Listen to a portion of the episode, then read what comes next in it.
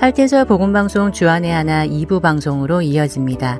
주안의 하나 2부에는 매일의 삶을 말씀으로 살아내는 살며 생각하며와 은혜의 설교, 그리고 예수님의 열두 사도가 준비되어 있습니다. 먼저 주님과 동행하는 성도의 삶 속에서 깨닫는 은혜를 나누는 시간, 살며 생각하며로 이어집니다. 오늘은 뉴저지 봉사자 임경빈 성도가 진행합니다.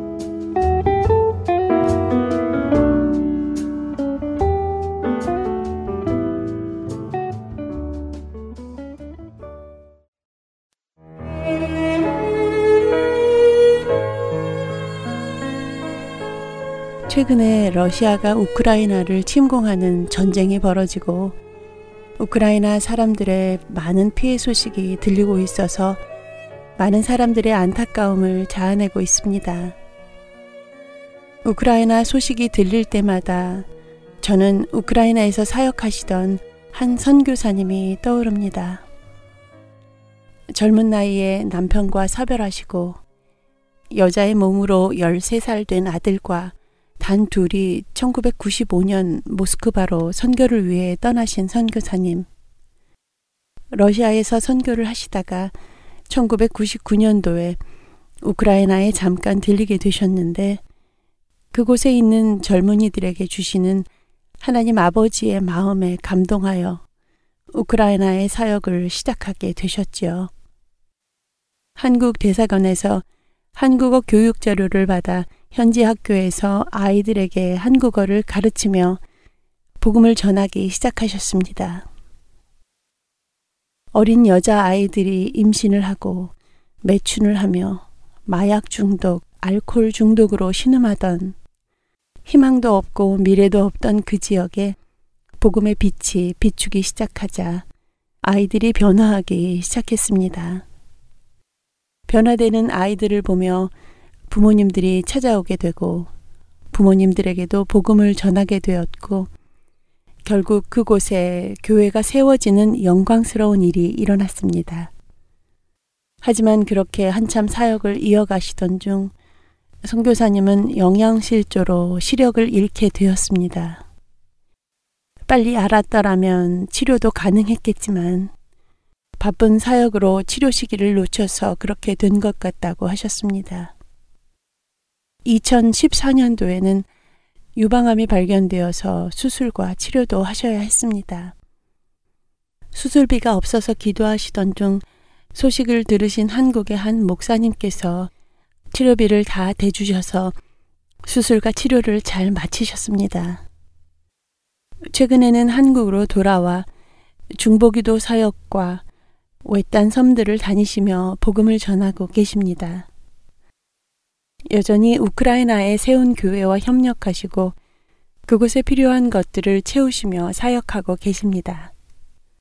선교사님을 만나서 드렸던 질문이 생각납니다. 선교사님, 이제 그만 은퇴하시고 편안하게 쉬시면 안 되시겠어요? 이런 저의 질문에 선교사님은 가지 않으면 전하는 자가 없고 전하지 않으면 들을 수가 없습니다. 복음은 모든 사람에게 전해져야 합니다. 내가 복음의 빚진 자로서 복음에 대한 부담이 오늘도 나를 움직이게 해요. 하나님은 나를 굶지 않게 하셨고 병마로부터 지켜주셨습니다. 내가 죽는 날까지 복음의 사명은 끝나지 않을 것입니다. 생명을 드리고 희생하는 것이 선교사이고 열방을 위해 기도하는 것이 선교사입니다. 라고 부드럽지만 단호하게 말씀하셨습니다. 선교사님을 뵈며 사도행전 20장 24절의 말씀이 생각납니다. 내가 달려갈 길과 주 예수께 받은 사명, 곧 하나님의 은혜의 복음을 증언하는 일을 마치려 하면은 나의 생명조차 조금도 귀한 것으로 여기지 아니하노라. 어린 아들을 학교 기숙사에 눈물로 홀로 남겨 놓아야 했고 폐렴에 걸리고 팔이 부러져도 병원비가 없어서 혼자 나무 부목을 대고 견뎌야 했고 몇 끼니씩 굶주려야 했었고 시력을 잃게 되었고 암에 걸리게 되었고 마피아에게 생명의 위협을 당해도 하나님에 대한 그녀의 사랑은 복음 전파 사역을 멈출 수 없게 했습니다. 세상 사람들의 눈으로 볼 때에는 병들었고 가진 것 없는 불쌍하고 초라한 작은 여인이지만 하나님의 능력은 그녀를 강하고 담대한 용사로 복음 전도의 사명자로 만드셨습니다. 쌀국수를 앞에 놓고 제일 맛있는 음식이라며 맑게 웃음 짓는 선교사님. 시력을 잃어 세상의 것들은 보이지 않지만 영의 눈으로 앞을 환히 내다보시고 열방을 향해 쉬지 않고 기도하시는 선교사님을 응원하고 기도합니다. 전 세계에 있는 선교지 곳곳에서 지금도 쉬지 않고 사역하시는 모든 선교사님들과 젊음을 바치고 은퇴하신 선교사님들을 응원하고 기도합니다. 하나님 아버지, 아버지의 용사들을 보소서 그들에게 믿음을 더하여 주시고 사명이 다하는 날까지 풍성한 은혜와 사랑을 베풀어 주시어 복음이 땅끝까지 전파되게 하시고 가지 못하는 저희들은 기도와 물질의 후원으로 같이 사역하게 해주세요. 아버지의 나라가 확장되는 일에 함께 쓰임받게 해주세요. 우리 모두가 복음의 빚진 자들임을 잊지 않게 해주세요.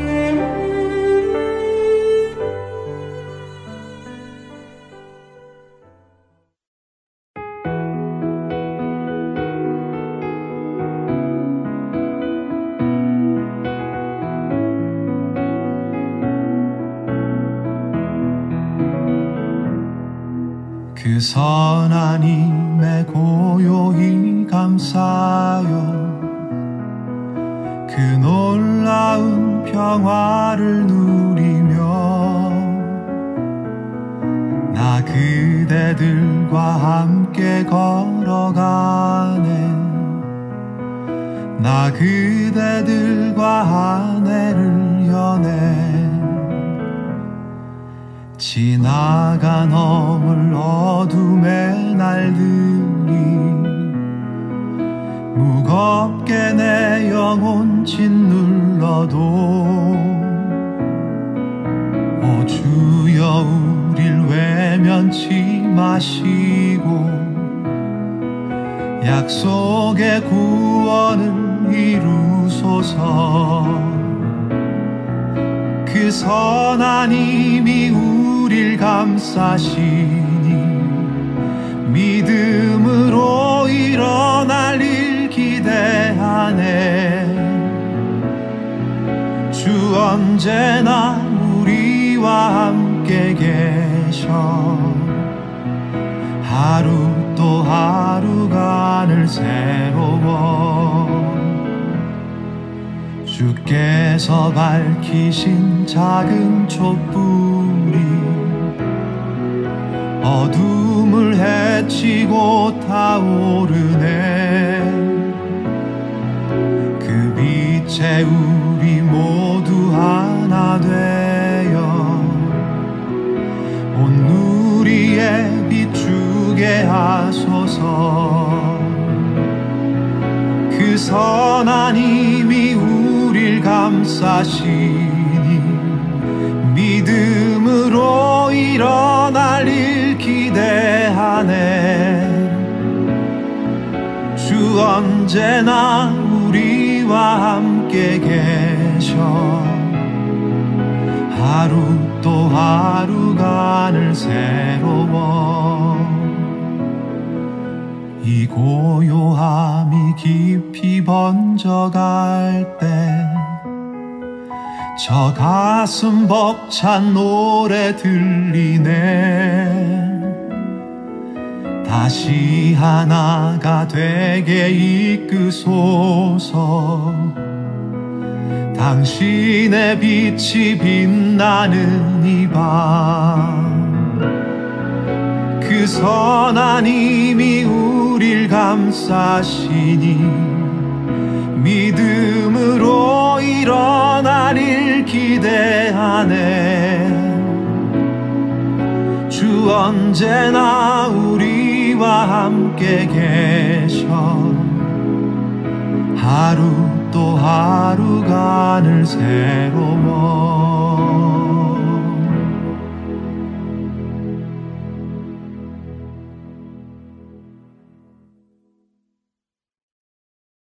은혜의 설교 말씀으로 이어드립니다. 오늘은 테네시 낙스빌 한인사랑교회 정진은 목사님께서 느에미야 7장 1절부터 7절까지의 말씀을 본문으로 경외하는 자로 함께 세워져 갑니다. 라는 제목의 말씀 전해 주십니다. 은혜의 시간 되시기 바랍니다.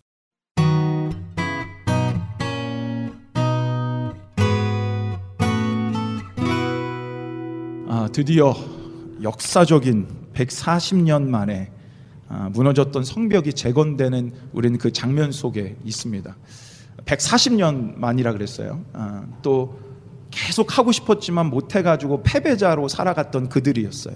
근데 그런 그들이 140년 말에 52일이라는 놀라운 기적적인 그 숫자로 다시 재건합니다. 그러니까 얼마나 사실은 경사였겠어요. 얼마나 그들의 기분이 좋았겠어요. 강복절보다 아마 더 좋았을 거예요.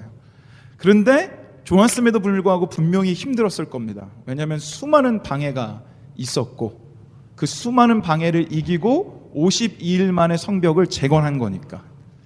자, 그렇다면 여러분은 뭐 하고 싶으세요? 자, 52일 만에 재건이 됐어요. 140년 만에 재건이 된 성벽이에요. 수많은 방해가 있었는데 그 방해를 이기고 성벽을 재건했어요. 완성됐습니다. 오늘 1절에 성문까지 다 달았다라고 얘기해요. 끝났어요. 여러분 뭐 하고 싶으세요? 저 같으면 저 같으면 쉬고 싶어요. 52일 만에 최선을 다해서 했잖아요.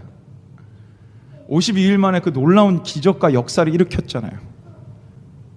그럼 저 같으면 쉬고 싶어요.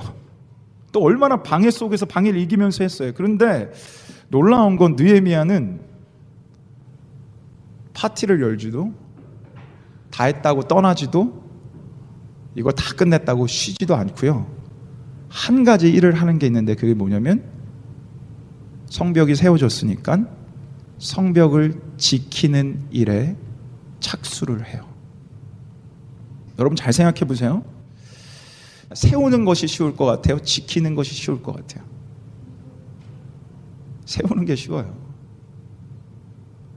52일 만에 세웠지만 지키는 건 평생이에요. 여러분, 남녀가 만나서 결혼을 하잖아요. 결혼식은 하루인데요. 결혼부터 가정을 이루고 자녀를 키우고 하는 가정이란 성벽을 지키는 건 평생이에요.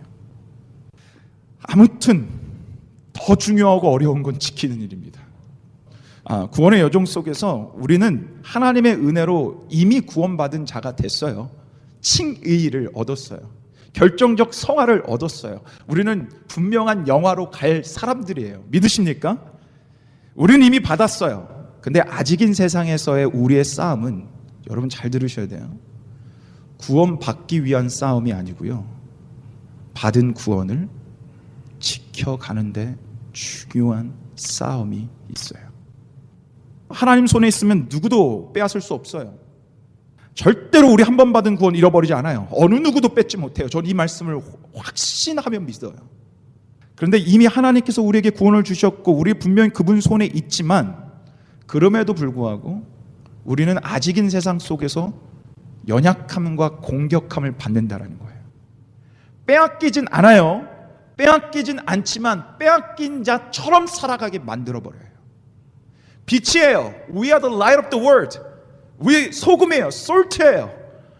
그런데 우리의 연약함이 세상의 공격함이 아직인 세상 속에서 빛처럼 살아가지 못하도록 분명히 만든다라는 거예요.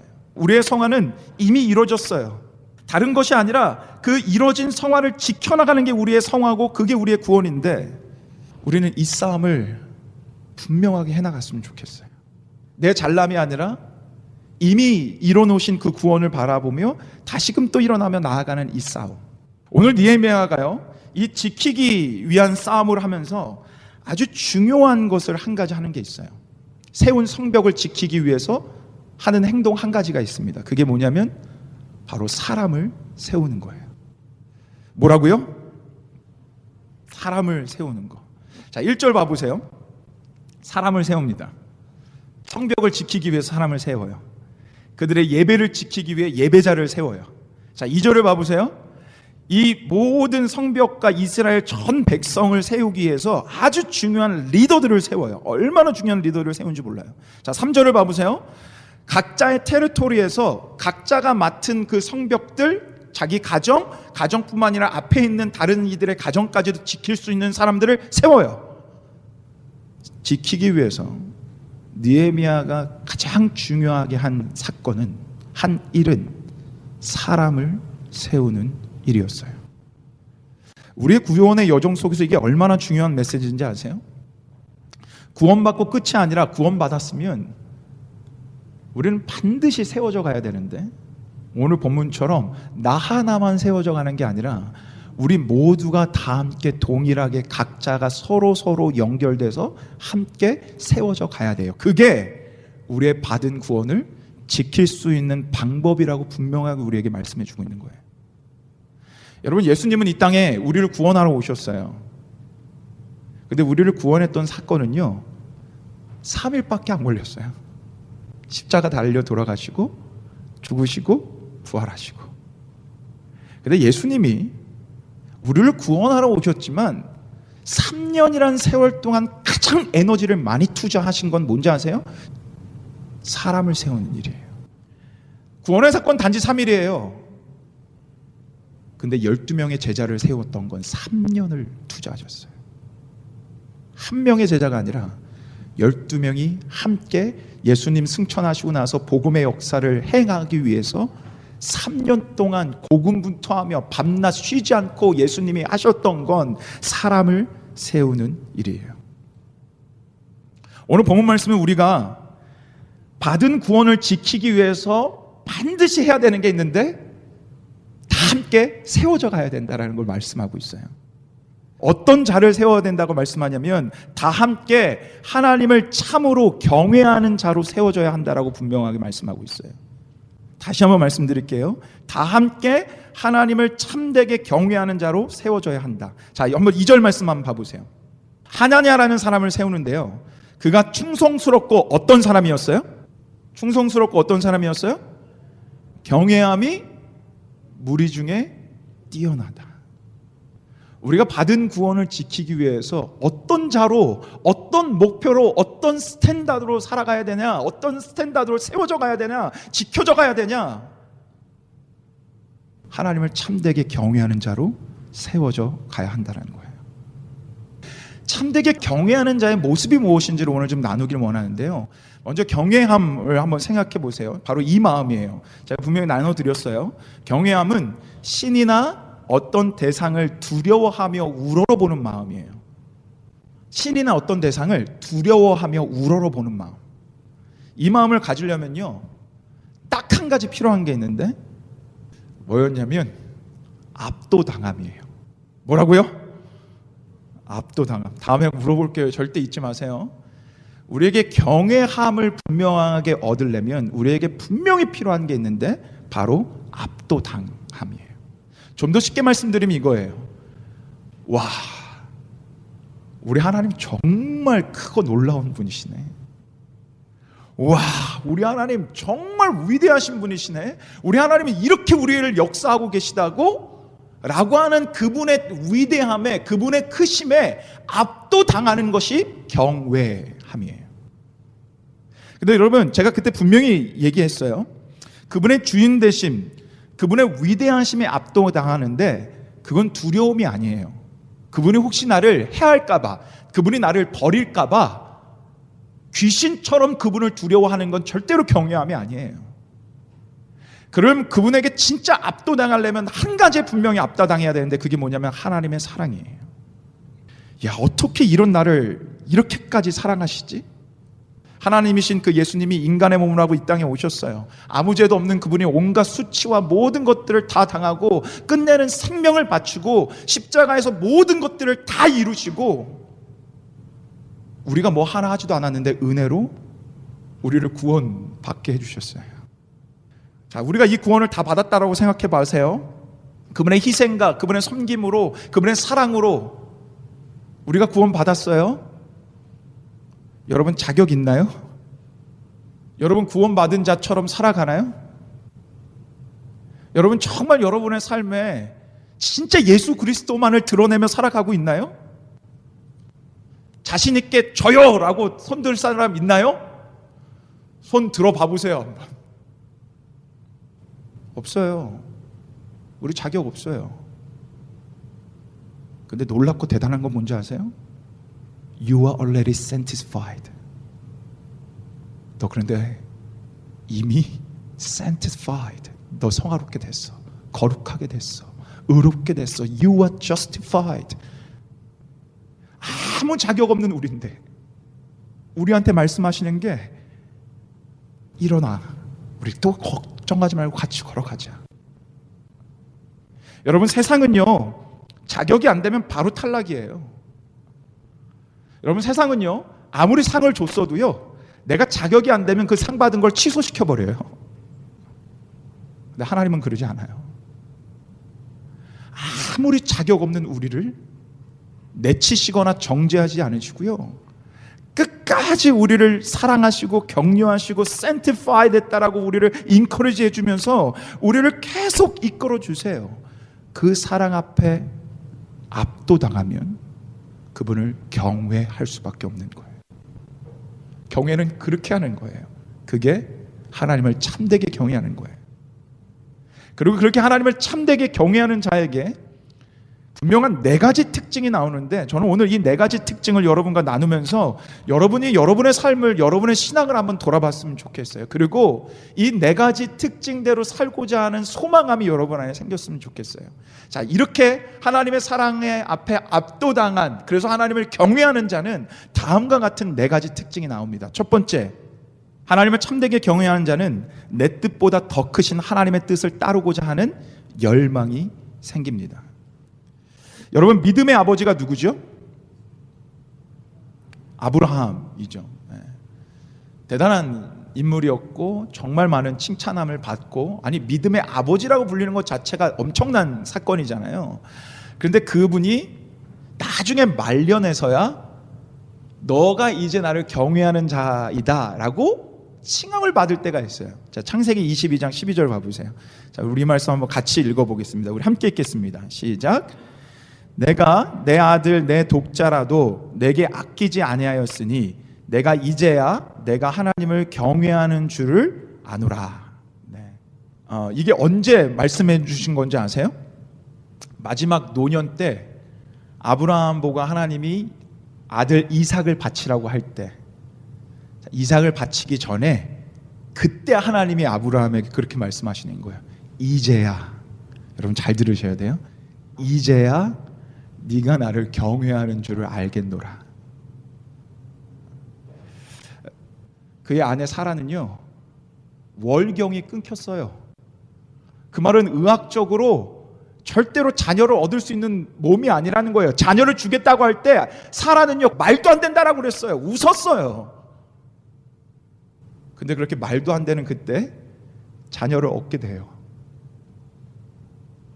이 사람들은 압도당한 거예요. 와, 하나님 진짜 이렇게 하시네. 와, 하나님 진짜 말씀하셨더니 신실하게 이뤄주시네. 와, 하나님 정말 대단하신 분이네. 그 압도당하니까 아들을 내어주는데요. 그 마음 가운데 분명히 이런 생각이 있었을 거예요. 아, 하나님이 이렇게 주신 아들 허투루 하시겠어? 그렇게 말씀하셨다면 분명 다른 뜻이 있겠지. 압도당한 사람만이 내 뜻이 아니라 더 크신 하나님의 뜻을 따를 수 있어요. 우린 느헤미야가 6장 15절에서 분명하게 하나님을 경외하는 자임을 봤어요. 그래서 그는요 수상궁이라는 최고의 왕궁에서 또 최고의 지책을 가지고 있다가 좌천돼서 예루살렘 다 무너져 있는 그곳으로 자천돼서 스스로 내려오고요. 아무도 가기 싫은 곳에 그곳에 가서요. 모든 그런 공격과 모든 것들을 받으면서 다 견디면서 성벽을 지어내요. 왠지 아세요? 그는 하나님 앞에 압도당했기 때문에 자기의 편의와 자기의 뜻보다 하나님의 뜻이 더 크심을 알기에 했던 거예요. 저는 이렇게 말씀드리면 우린 좌절할 수밖에 없다고 생각해요. 아, 그럼 나는 경외하는 자가 아닌가 보다라고 생각할 수밖에 없을 것 같아요. 왜요? 우리는 못 그러잖아요. 그래서 제가 특징을 이렇게 분명하게 써놓은 거예요. 특징을 한번 다시 한번 봐보세요. 내 뜻보다 하나님의 뜻을 따르려고자 하는 뭐가 있다고요? 열망. 자, 여러분에게 질문할게요. 여러분이 한번 진짜로 대답해 보세요. 여러분은 정말 하나님의 뜻이 완전하시고 여러분의 뜻과 생각보다 더 크다라는 것을 인정하십니까? 자, 여러분이 한번 대답해 보세요. 하나님이 더 크고 위대하심을 인정하십니까? 네. 그 마음이 있으면 여러분은 경외함의 시작을 달리고 있는 거예요. 압도당하지 않은 사람, 경외하지 않은 사람은 죄송하지만 그 마음 들 수가 없어요. 그 사람은 여전히 내 뜻이 우선이에요. 여전히 자기의 생각이 더 옳다라고 여겨요. 그런데 여러분의 생각과 마음 속에 분명히 하나님의 뜻이 하나님의 생각이 더 위대하다라는 것을 인정하고 계시다면 이 얼레리 경외하고 있는 거예요. 그래서 우리에게 필요한 게 한 가지 있어요. 그거는 니에미아처럼 하나님 나에게 힘 달라고 기도해야 되는 거예요. 저는 니에미아 말씀이 그래서 좋아요. 니에미아가 하나님을 경외하는 자였어요. 근데 니에미아는 하나님을 경외했기 때문에 내 뜻을 마음껏 내려놓을 수 있는 훌륭한 성자가 아니었다라는 걸 보여주는 거예요. 경외하고 하나님의 뜻을 살아가고 싶지만 그렇게 못 살아가는 자신을 알았기에 그가 했던 기도는 하나님 힘달라는 기도예요. 사랑하는 여러분, 저는 여러분이 하나님을 진정으로 경외하는 자가 되기를 원하는데 그러기 위해서는 하나님의 뜻대로 살아가기 위해서는 경외하는 자로서 하나님 나에게 힘달라고 날마다 기도하는 우리 모두가 되기를 예수님의 이름으로 축복합니다. 두 번째, 하나님을 참되게 경외하는 자는요, 자신이 아니라 하나님을 드러내며 살아갈 수밖에 없어요. 자신이 아니라 하나님을 드러내며 살아갈 수밖에 없습니다. 제가 얼마 전에 강의를 하나 듣는데 무릎을 딱 치며 들은 것이 하나가 있어요. 여러분은 리더십 하면 뭐라고 생각하세요? 리더십 하면 카리스마. 앞에서 막 인도하고 사람들을 휘어잡고 막 잘 이끌 수 있는 사람. 그거를 영향력이라고 하거든요. 우리는 리더십 하면 영향력을 떠올릴 수밖에 없어요. 근데 그분이 그렇게 강의를 하시는데 제가 완전히 공감할 수밖에 없었던 건 그분이 이렇게 얘기하시더라고요. 크리스찬의 리더십은 영향력이 아닙니다. 기독교인의 리더십은 카리스마가 아닙니다. 기독교의 리더십은 투영입니다. 뭘 투영하냐? 하나님을 예수 그리스도를 있는 모습 그대로 투영하여 보여주는 것. 그것이 기독교의 리더십입니다. 저는 완전히 그 말에 공감할 수밖에 없었어요. 저는 느헤미야를 보면서 맨날 그걸 깨닫거든요. 여러분 제가 분명히 얘기했어요. 저는 느헤미야를 보면 예수 그리스도가 보인다고. 저는 느헤미야를 볼 때 예수님이 보여요. 그리고 느헤미야는요. 단 한 번도 자기가 이렇게 했다고 자신을 드러내 본 적이 없어요. 50일 만에 끝나고도 그것이 하나님의 역사요 하나님이 했다라고 드러내요. 방해자를 물리쳤을 때도 하나님이 주신 힘 때문에 그분이 나를 붙잡고 있어서 했다라고 고백해요. 니에미아는 정말 엄청난 리더였는데 그가 드러냈던 건 자신이 아니라 예수 그리스도 하나님이었어요. 오늘 이절에 리더를 세우는데 한번 봐보세요. 경외함이 무리 중에 뛰어난 사람을 세웁니다. 자, 리더예요. 모든 이스라엘 백성을 다스릴 수 있는 리더를 세웠어요. 카리스마가 있는 사람, 온화한 사람, 어떤 뭘 잘하는 사람을 뽑은 게 아니고요. 무리 중에 가장 경외함이 뛰어난 사람을 뽑아요. 왠지 아세요? 하나님의 백성들에게 가장 중요한 리더십은 하나님이신 예수 그리스도를 드러내는 것이기 때문에 누구보다 가장 잘 할 수 있는 그 사람을 세워서 그 사람을 통해 하나님을 드러나게 하는 거예요. 하나님의 사랑에 그 십자가에 압도당한 사람, 그래서 그분을 경외하는 사람은 당연히 그분의 사랑을 드러낼 수밖에 없어요. 와, 나 같은 자를 이렇게 사랑하는데 어떻게 그분을 높이지 않고 살아갈 수가 있어요? 하나님을 참되게 경외하는 세 번째 사람의 특징은요, 다른 일을 생각하는 삶을 살아갑니다. 다시 한번 말씀드립니다. 하나님을 참되게 경외하는 사람은 다른 일을 생각하는 삶을 살아갑니다.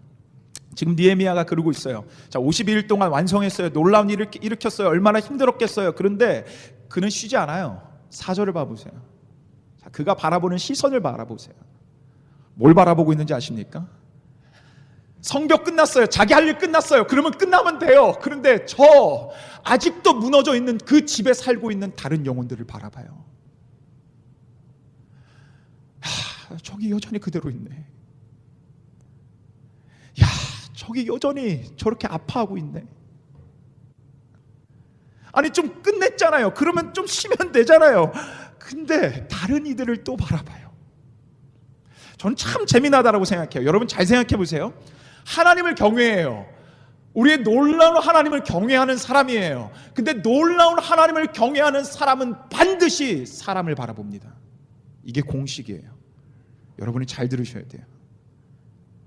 하나님을 경외합니다. 하나님을 위대하십니다. 그분을 찬양합니다. 그분을 높입니다. 근데 그분을 높이는 사람은 반드시 다른 일을 반드시 바라봅니다. 예수님이 그러셨거든요. 우리의 예수님은 이 세상에서 하나님을 가장 경외했던 분이신데 항상 하나님을 높였던 분이신데 그분의 관심은 사람이었어요. 그분은 사람을 찾아가셔서 사람의 이야기를 들어주고 사람을 치유해 주시고 사람을 품어 주시고 끝내 사람을 위해 목숨 바치세요. 제가 이렇게 비교하긴 싫은데 여러분 한번 그냥 이게 제너럴한 여러분의 생각이니까 이렇게 비교할게요. 여러분 선교사님을 생각해 보세요. 어, 저는 선교사가 절대로 우리 중에 믿음이 가장 뛰어난 사람이다라고 생각하지 않아요. 목사가 가장 뛰어나다라고 생각하지 않아요. 정말 뛰어나지 않아서 하나님이 불렀을 가능성이 더 많아요. 그렇지만 우리가 제너럴하게 선교사 하면 믿음이 대단하다라고 생각하기 때문에 이렇게 비교를 하는 거예요. 자, 우리가 생각하는 것처럼 그분들이 믿음이 대단해서 선교사로 돼서 타지 그것도 오지로 갔다고 생각해 보세요. 그분들이 진짜 하나님을 사랑하니까 그곳으로 갈 거 아니에요. 근데 그분들이 오지로 가는 이유가 뭔지 아세요? 거기에 사람이 있기 때문에 그래요. 놀랬어요, 지금 지하니까. 하나님을 그렇게 사랑하는 그 선교사님들이 오지로 가는 이유는 하나님을 사랑해서인데 그곳에 사람이 있기 때문에 그래요. 잃어버린 영혼들이. 예수님께서 분명하게 말씀하셨어요. 가장 큰 계명은 하나님을 너의 모든 것을 다해서 사랑하는 거다. 둘째는 이와 같으니. 둘째는 하나님을 사랑하는 것과 똑같으니라고 단어로 써 있어요. 이와 같으니 totally same. 하나님을 사랑하는 것과 똑같이 누구를 사랑하라 그러냐면 내 이웃을 내 몸처럼 사랑하라. 요한일서는 내 눈앞에 있는 형제를 사랑하지도 않으면서 하나님을 사랑한다는 건 거짓말이라고 얘기하고 있어요. 나는 소극적이라서 내 성향은 못해 다른 사람한테 못 다가가 여러분 핑계예요. 방법은 다를 수 있어요. 근데 하나님을 경외하는 자는 다른 일을 돌볼 수밖에 없어요. 마지막 네 번째, 하나님을 참되게 경외하는 사람은 가장 중요하다고 생각합니다. 회개하는 삶을 살아갈 수밖에 없다. 뭐라고요? 뭐 어떤 삶을 살아가요? 회개하는 삶을. 자, 왜 우리가 회개할 수밖에 없는지 아세요? 경외하는 사람은 아까 제가 보여드렸던 세 가지의 그 특징을 한번 봐보세요. 하나님을 경외하는 자는 첫 번째, 내 뜻보다 더 크신 하나님의 뜻을 따르고자 합니다. 둘째, 자신이 아니라 하나님을 드러내며 살아가려고 합니다. 셋째, 남을 다른 일을 돌보는 삶을 살아갑니다. 자, 이걸 본 여러분들의 반응은 뭐가 나오십니까? 어, 저는 그러고 있는데요. 전 너무 잘하고 있는데요. 여러분이 분명히 하나님을 경외하는 자라면 이 특징 앞에 우리는 회개할 수밖에 없어요. 사도 바울은 죄인 중에 개수라고 자신을 고백합니다. 지은 죄가 많아서요? 우리보다 많아서? 그래서 내가 죄인 중에서 가장 큰 죄인이라고 고백했을까요? 천만의 말씀은요. 그분은 우리보다 더 율법적으로 잘 살았던 분이에요. 근데 왜 그가 나는 죄인 중에서 가장 큰 죄인입니다. 월스트라고 얘기한지 아세요? 하나님을 경외하는 그 마음 앞에 자신의 원보다 연약한 육신으로 따르지 못했던 것들이 훨씬 많기에 자신을 죄인 중에 개수라고 회개할 수밖에 없어요. 하나님을 진짜 경외하는 자는요. 하나님 나 이렇게 했어요. 하나님 나 이렇게 했습니다. 이 정도 했으면 된 거 아닙니까 하나님? 이라고 얘기하지 못합니다. 왠지 아세요? 압도당한 그분의 사랑은 내 행함과 내 사랑과 내 마음보다 비교도 안 되게 크기 때문에 그래서 아무리 내가 행위적으로 열심히 해도 그 압도당한 사랑 앞에 서면 회개하는 마음이 나올 수밖에 없는 거예요. 그래서 저는 경외하는 사람의 특징의 가장 중요한 것은 회개하는 삶을 살아간다라고 생각합니다. 자, 우리 구원받았습니다. 구원받은 것보다 더 중요한 것은 구원을 아직인 세상에서 지켜나가는 싸움을 하는 겁니다. 근데 이 싸움을 잘하려면 넉넉히 이기는 자가 되려면 사람을 세워가야 되는데 어떤 사람을 세워가야 되냐면 다 함께 하나님을 경외하는 사람으로 세워가야 됩니다. 하나님을 경외하려면 결정적 성화, 십자가에서 다 이뤄놓으시고 그렇게 연약하고 부족한 우리를 정죄하지 않으시고 또 일으켜 주시고 할 수 있다고 외치시며 내가 너를 그럼에도 사랑한다라고 외치시는 그 십자가의 음성 때문에 압도당한 사람은 내 뜻이 아니라 하나님의 뜻으로 살아가고자 하는 열망이 있습니다. 그 사랑 앞에 압도당한 하나님을 경외하는 사람은 두 번째가 뭐였죠? 내 자신이 아니라 하나님을 드러내며 살아갑니다. 그렇게 압도당한 하나님을 경외하는 사람은 남을 돌아볼 수밖에 없습니다. 그리고 회개하는 삶을 살아갈 수밖에 없습니다. 이제 우리 이렇게 살아갑시다. 진짜 경외한다면, 진짜 압도당했다면, 그러면 하나님 나 이렇게 살아가도록 힘 주십시오. 라고 기도하며 정말 이 네 가지 특징이 나의 삶의 특징이 되어 하나님 영광 올려드리는 압도당한 그 사랑을 드러내며 살아가는 사랑하는 여러분과 저의 삶이 되기를 예수 그리스도의 이름으로 간절히 간절히 축원합니다.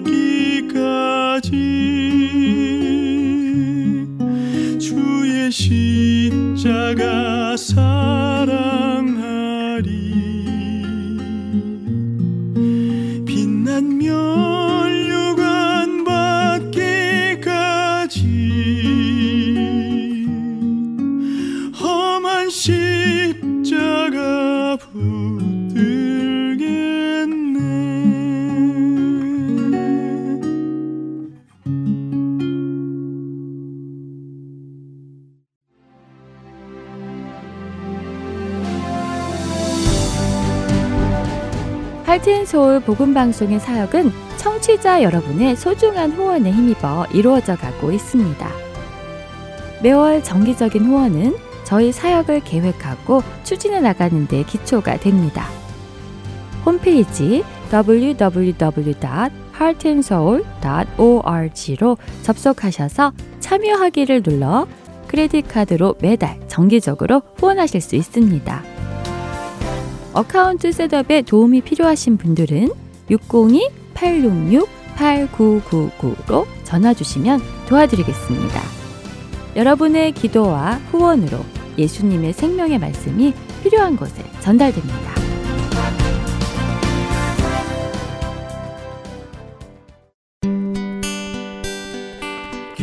소식 사랑으로 땅끝까지 전하는 아랜소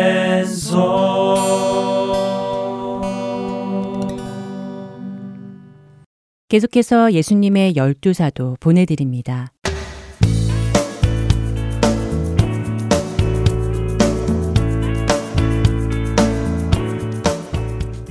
할텐서울 복음방송 청취자 여러분 안녕하세요. 예수님의 열두 사도의 김영일 목사입니다. 오늘은 예수님의 열두 사도 13번째 시간이자 마지막 시간으로 사도 마띠아에 대해서 함께 배우도록 하겠습니다. 예수님 주변에는요, 어린 아이들부터 노인까지 참 많은 사람들이 있었습니다. 단순히 예수님의 기적이 좋아서 따랐던 수천 명의 군중들을 제외해도 순수하게 예수님의 가르침이 좋아서 그리고 예수님이 좋아서 예수님을 따르기로 헌신한 제자들이 열두 제자 말고도 70명이 더 있었습니다. 누가복음 10장 1절 2절입니다. 그 후에 주께서 따로 70인을 세우사 친히 가시려는 각 동네와 각 지역으로 둘씩 앞서 보내시며 이르시되 추수할 것은 많되 일꾼이 적으니 그러므로 추수하는 주인에게 청하여 추수할 일꾼들을 보내 주소서 하라. 그리고 예수님께서 그 많은 제자 중에서 이제 12명을 선택하셨습니다. 누가복음 6장 12절부터 16절입니다.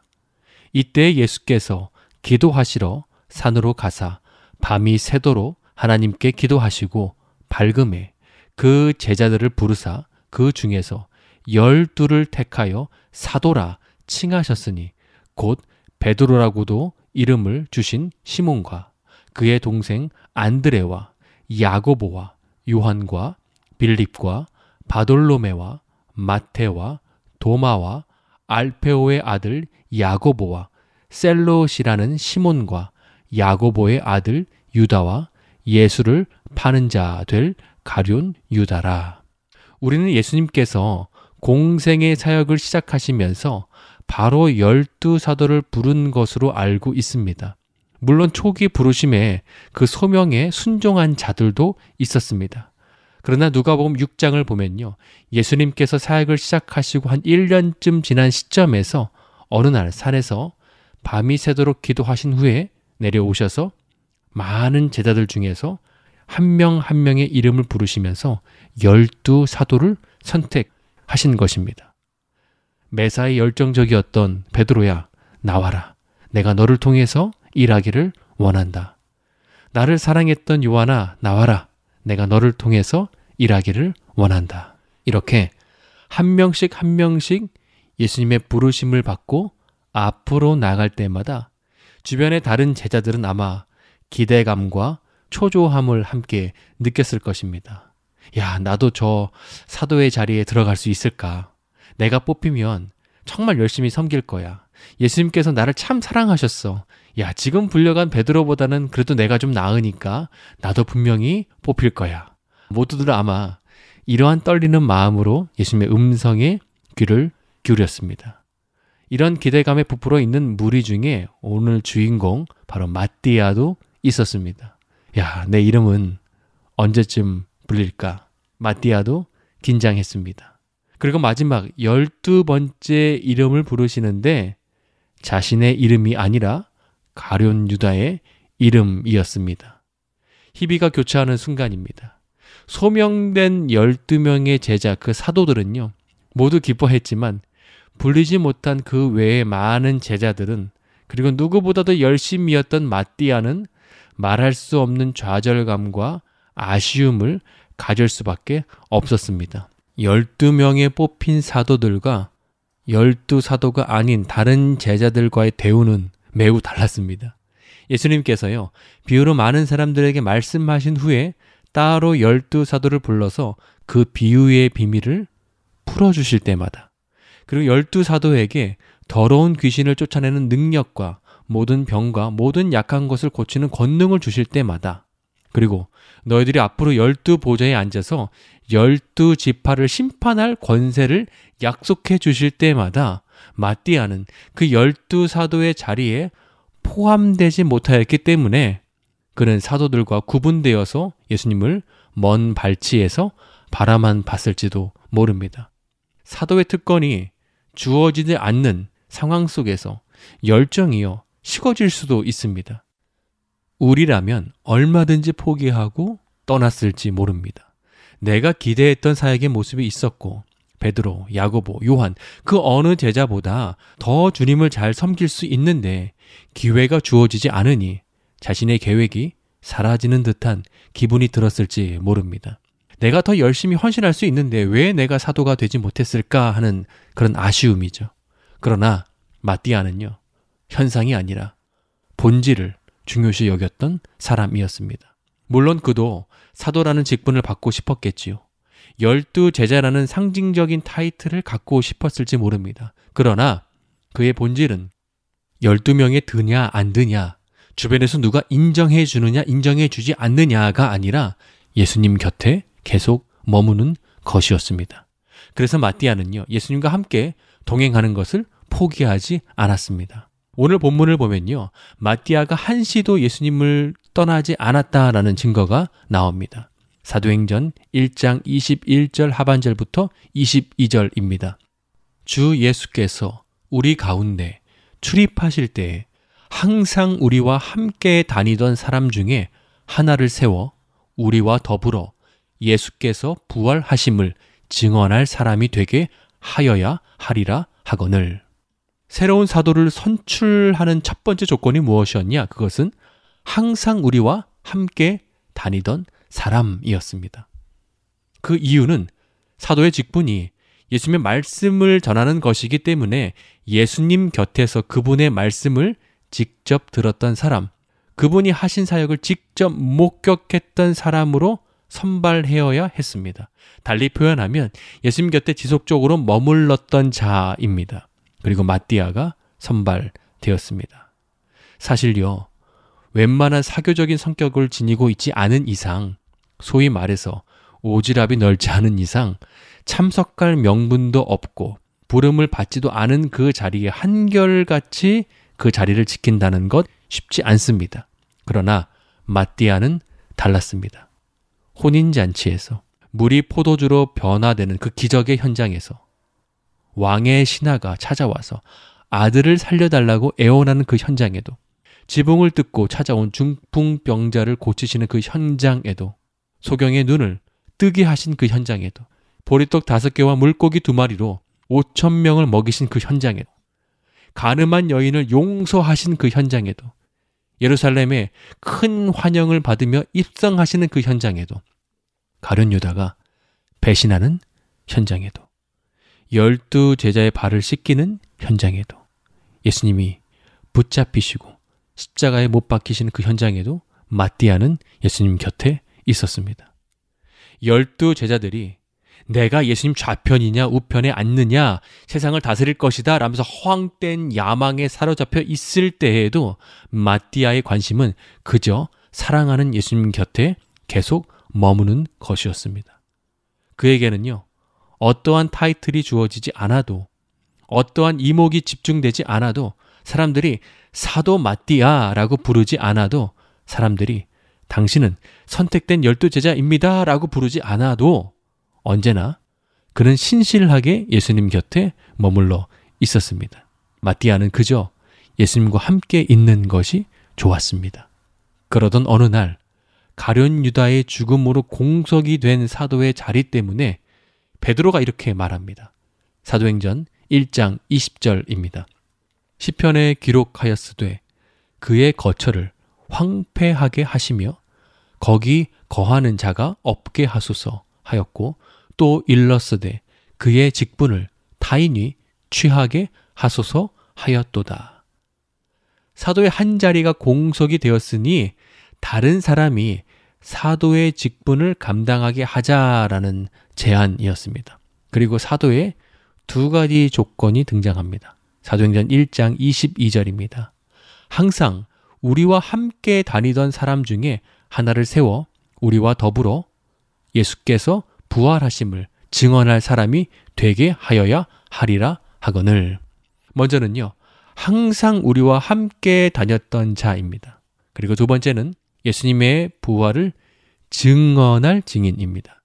증인은 목격자죠. 예수님의 부활을 보았고 그것을 증언할 사람을 선출하는 것이었습니다. 그리고 두 명으로 좁혀졌습니다. 1장 23절입니다. 그들이 두 사람을 내세우니 하나는 바사바라고도 하고 별명은 유수도라고 하는 요셉이요 하나는 마띠아라. 요셉과 마띠아였습니다. 성경에서는요. 명단에서 순서가 중요한데요. 명단에서 먼저 나왔다라는 것은 그만큼 좀 더 능력이 있고 영향력이 있는 인물이라는 뜻입니다. 이런 의미에서 마띠아보다 요셉이 먼저 나왔다라는 것은요. 요셉이 사람들에게 좀 더 인지도가 있고 영향력이 있었던 것 같습니다. 그의 이름이 세 개였습니다. 바사바, 유스도, 요셉이었습니다. 사람들에게 여러 이름으로 불린다라는 것은 그만큼 많은 사람들에게 잘 알려진 인물이라는 뜻입니다. 1번 후보가요. 요셉이었고요. 2번 후보는 마띠아입니다. 그리고 둘 중에서 공석이 된 사도를 선택해야 했습니다. 그래서 사도들이 제비 뽑기를 했습니다. 당시 제비 뽑기는요.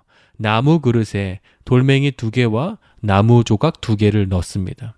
한 돌에는요, 요셉이라고 쓰고요. 나머지 돌에는 마띠아라고 쓰는 것입니다. 그리고요, 나무 조각 하나에는 사도라고 씁니다. 그리고 하나는 사도가 아니다라고 이렇게 쓰는 거죠. 그리고 그릇을 돌려가지고요, 사도라고 써 있는 나무 조각이 푹 나오는 것입니다. 그리고 이어서 이름이 써 있는 돌멩이가 탁 나오면 그 사람이 바로 사도로 선출이 되는 방식이었습니다. 이 방식에 하나님께서 개입하셨고 다른 사람의 생각과 달리어 마띠아가 사도로 선출이 되었습니다. 참고로 오늘날에도 하나님의 뜻을 구할 때 제비 뽑기를 해야 할까요? 사실 성경에는 이 사건 이후로 제비 뽑기가 나오지 않습니다. 그리고 저는 오늘날 하나님께서 제비 뽑기를 통해서 그분의 뜻을 우리에게 알려주시는 것이 아니다라고 생각을 합니다. 그 이유는 이미 우리에게는 완성된 진리의 성경의 말씀이 있고요.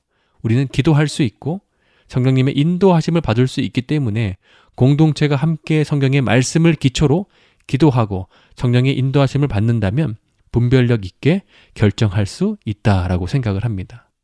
주님이 좋아서 그분 곁을 지켰던 마띠아의 삶을 아셨던 하나님께서는 마띠아를 13번째 사도로 선택하셨습니다. 이름 없이 빛도 없이 주목 받지 않았던 사람들에게 인정받지 못했던 그럼에도 불구하고 예수님이 좋아서 그분 곁에 있었는데 하나님께서 그에게 놀라운 선물을 허락해 주신 것입니다. 성경의 인물들은 저마다 이름의 뜻이 있고 그 이름의 뜻대로 살아가는 경우가 종종 있습니다. 오늘 주인공 마띠아, 바로 그의 이름의 뜻은 하나님의 선물입니다. 그는 그의 이름처럼요, 하나님께 선물 받은 제자였습니다. 사도 마띠아처럼 우리의 신앙도 그저 예수님이 좋아서 예수님 곁에 머물며 예수님을 섬길 수 있는 저와 우리 모두가 되기를 소망합니다. 사람의 인정에 상관없이 예수 그리스도를 위해서 헌신하는 삶을 살았으면 좋겠습니다. 당신의 그 섬김이라는 찬양이 있습니다. 그 가사를 보면요. 꼭 마띠아의 삶을 보는 것 같습니다. 가사가 이렇습니다. 당신의 그 섬김이 천국에서 해같이 빛나리. 당신의 그 순종이 천국에서 해같이 빛나리. 당신의 그 사랑이 천국에서 해같이 빛나리. 당신의 그 겸손이 천국에서 해같이 빛나리. 당신의 그 헌신이 천국에서 해같이 빛나리. 당신의 그 충성이 천국에서 해같이 빛나리. 주님이 기억하시면 족하리. 예수님 사랑으로 가득한 모습. 천사도 흠모하는 아름다운 그 모습. 천국에서 해같이 빛나리. 주님께서 서로 돌아보아 사랑과 선행을 격려하라고 하셨던 것처럼요. 우리는 서로에 대해서요. 아낌없이 격려하고 칭찬해야 합니다. 아이고, 수고 많으셨습니다. 당신이 있어서 교회가 아름다워집니다. 너무 감사합니다. 그러나 섬기는 분들은요. 누가 알아주지 않아도, 누가 칭찬해주지 않아도, 누가 인정해주지 않아도 마띠아처럼 그저 주님이 좋아서, 주님을 사랑해서, 주님의 몸된 교회를 사랑해서 섬길 수 있는 저와 우리 모두가 되기를 소망합니다. 주님이 기억하시면 족하리. 그 심정으로 주님을 섬길 수 있는 저 우리 모두가 되기를 바랍니다. 전승에 의하면 마띠아는 에티오피아에서 복음을 전하고 지금의 터키 옆에 있는 조지아에서 돌에 맞고 도끼로 목이 베어 순교했다라고 전해집니다. 성경에는요, 오늘 본문 이후에 마띠아의 행적을 더 이상 기록하고 있지 않습니다. 그러나 요한계시록 21장을 보면 새 예루살렘 성전의 12개의 기초석에 사도들의 이름이 적혀 있다라고 말합니다. 거기에는요. 베드로 기초석, 안드레 기초석, 야고보 기초석, 요한 기초석, 빌립 기초석, 나다나엘 기초석, 마테 기초석, 도마 기초석, 작은 야고보 기초석, 셀롯 시몬 기초석, 유다 기초석, 그리고 마지막으로요. 마띠아라고 적혀 있는 기초석이 있을 것입니다. 주님께서 마띠아에게 새 예루살렘 성전의 기초석이 되는 영원한 영광을 허락해 주시는 장면입니다. 사도 마띠아처럼 우리의 삶도요. 예수님이 좋아서 그분 곁에 머물며 주님을 찬양하고 주님께 기도하고 하나님 말씀을 더 읽으면서 주님과 더 가까워질 수 있는 저와 우리 모두가 되기를 소망합니다. 예수님의 열두 사도 마치겠습니다. 그동안 애청해 주신 여러분께 감사드립니다. 주님을 사랑하여 주님께 헌신하는 사도들과 같이 헌신이 있는 2022년이 되시기를 소망합니다. 안녕히 계세요.